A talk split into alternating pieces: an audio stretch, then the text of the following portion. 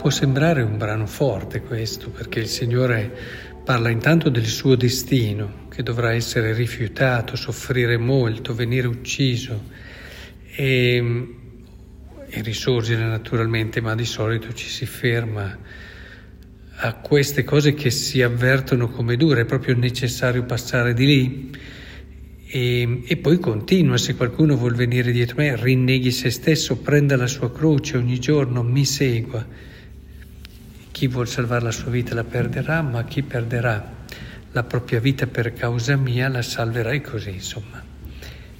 Cos'è veramente importante però? E questo fa parte un po' come se continuassimo la riflessione iniziata ieri nel mercoledì delle ceneri.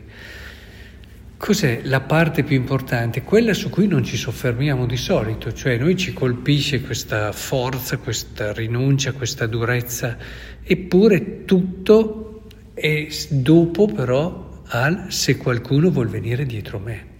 Questa è la chiave per capire tutto. Cioè, come anche il discorso per la propria vita per causa mia.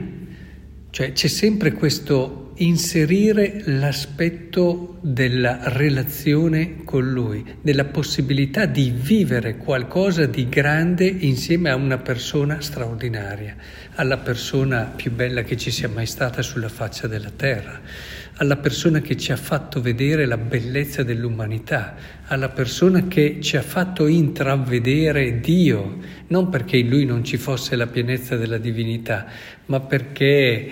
Eh, quando viene manifestato nella umanità, ecco che se ne coglie una parte di Dio, certamente, ma non tutto quello che in un qualche modo coglieremo quando lo vedremo così come Egli è.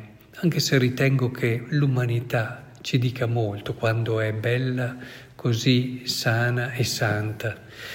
E rimane che e questa è la chiave per capire, cioè se qualcuno vuol venire dietro a me, ma io ho qualcosa per cui vivere, e andare e seguire, ho qualcuno, e questa è la bellezza del cristianesimo, che non è un ideale, non è un qualcosa da raggiungere slegato da quello che è una persona, ma ho qualcuno che voglio seguire. Ecco, quando noi veramente incontriamo Lui e lasciamo che Lui entri nella nostra vita e la nostra vita si lascia conquistare da Lui, bah, insomma, che si faccia fatica, che non si faccia fatica, che conta relativamente. Eh, ricordo che una persona che amava molto un'altra persona eh, disse, lei era una persona che aveva difficoltà aveva paura, aveva timori, panico, eh, terrore dell'aereo, insomma.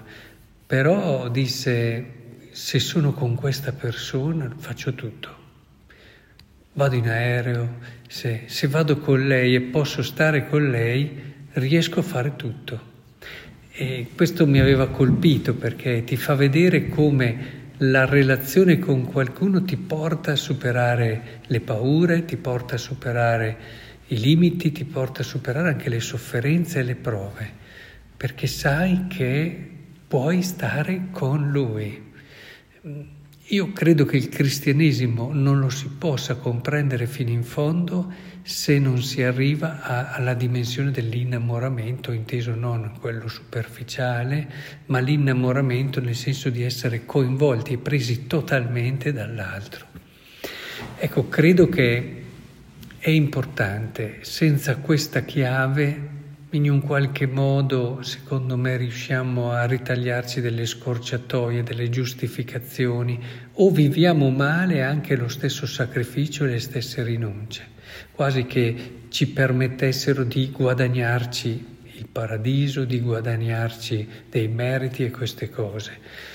Eh, no, no, tutto quello che facciamo ce lo dimentichiamo subito come ci ha chiesto Lui, se abbiamo nel cuore e nella mente altro che è Lui.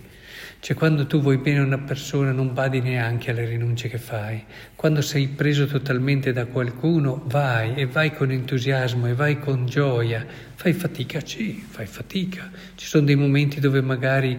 Eh, però poi dopo ripensi a quello che guadagni e allora, che soprattutto lui, e allora riparti subito con ancora più fervore, con ancora più energia.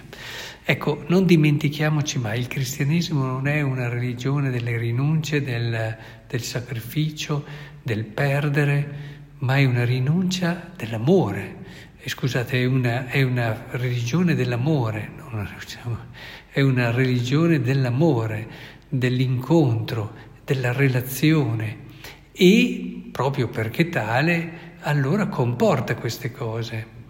Il giorno d'oggi lo sappiamo, tutti vogliono le relazioni ma non vogliono portare il peso che la relazione comporta. E allora non vivranno mai delle relazioni profonde e vere, perché questo purtroppo è quello che ritorna da una scelta di questo tipo.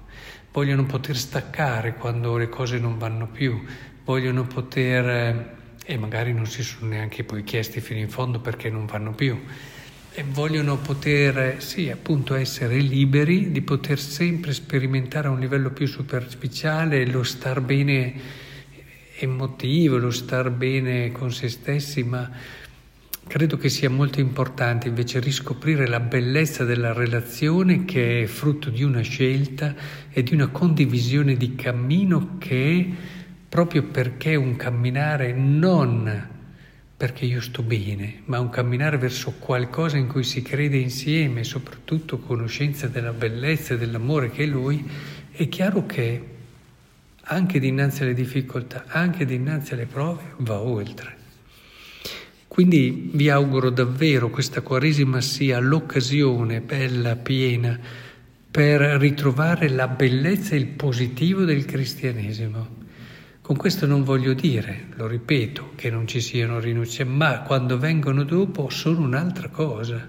Ieri parlavamo dei campioni, degli sportivi che hanno chiaro che devono arrivare ad un risultato e quindi tutto quello che fanno per arrivarci, anche di sacrificio, lo fanno con una motivazione forte.